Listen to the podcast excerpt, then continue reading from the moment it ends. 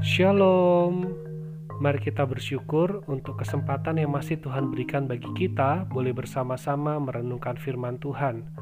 Pada hari ini saya akan mengajak kita bersama-sama merenungkan firman Tuhan dari kitab Hakim-Hakim pasal yang ke-6 ayat yang ke-17 hingga 24. Kitab Hakim-Hakim pasal 6 ayat 17 sampai 24. Maka jawab Gideon kepadanya, jika sekiranya aku mendapat kasih karunia di matamu, maka berikanlah kepadaku tanda bahwa engkau sendirilah yang berfirman kepadaku.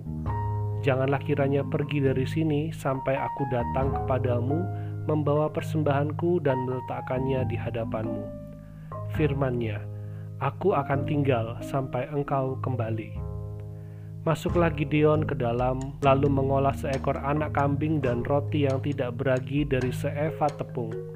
Ditaruhnya daging itu ke dalam bakul dan kuahnya ke dalam periuk. Dibawanya itu kepadanya ke bawah pohon tarbantin, lalu disuguhkannya.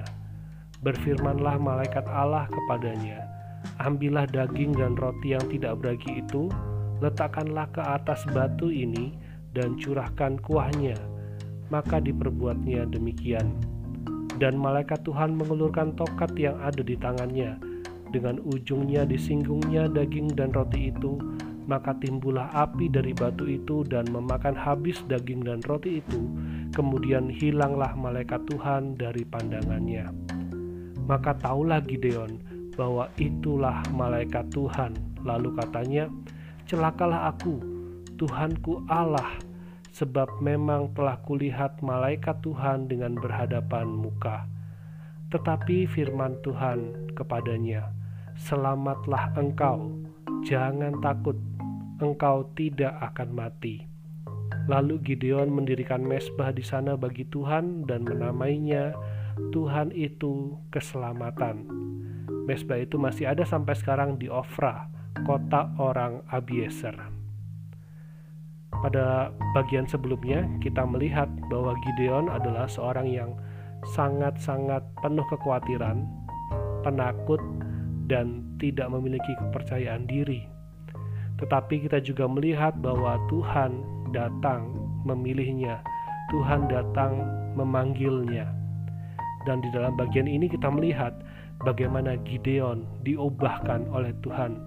Anugerah Tuhan mengubahkan kehidupan lama Gideon.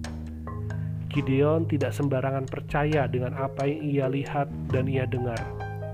Ia ingin memastikan apa yang ada di pikirannya, dan ternyata memang benar bahwa yang berhadapan dengannya adalah malaikat Tuhan. Tetapi yang dipikirkan Gideon adalah celakalah aku karena aku telah melihat malaikat Tuhan ayat 22 tetapi firman Tuhan berkata kepadanya, "Selamatlah engkau, jangan takut, engkau tidak akan mati." Gideon menyadari bahwa Tuhan Allah Israel adalah Allah yang kudus, Allah yang suci dan mulia. Ia tahu dirinya tidak layak berhadapan dengan Tuhan.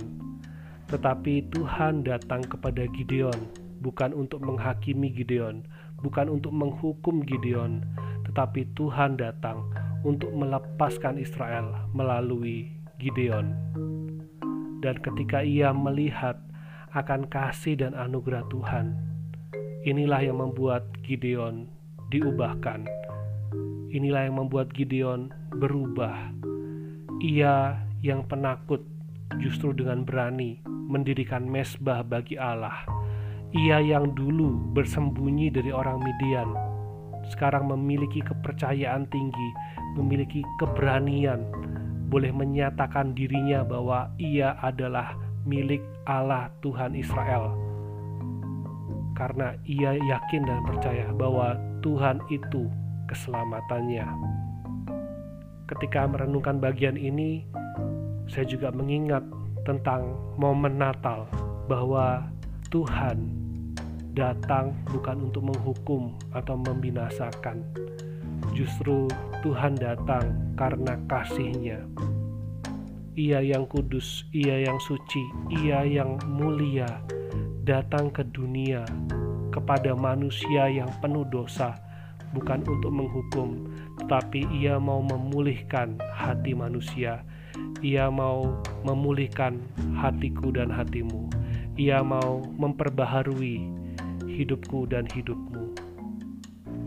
Mari kita ingat akan kebesaran Tuhan. Mari kita perhatikan akan anugerahnya yang sudah dinyatakan bagi kita. Mari kita terima keselamatan di dalam Kristus.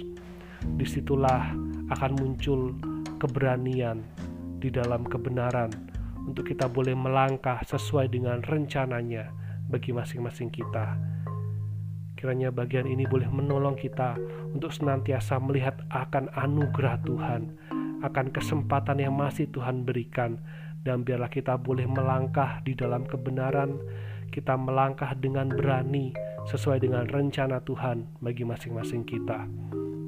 Selamat menyongsong Natal, Tuhan Yesus memberkati.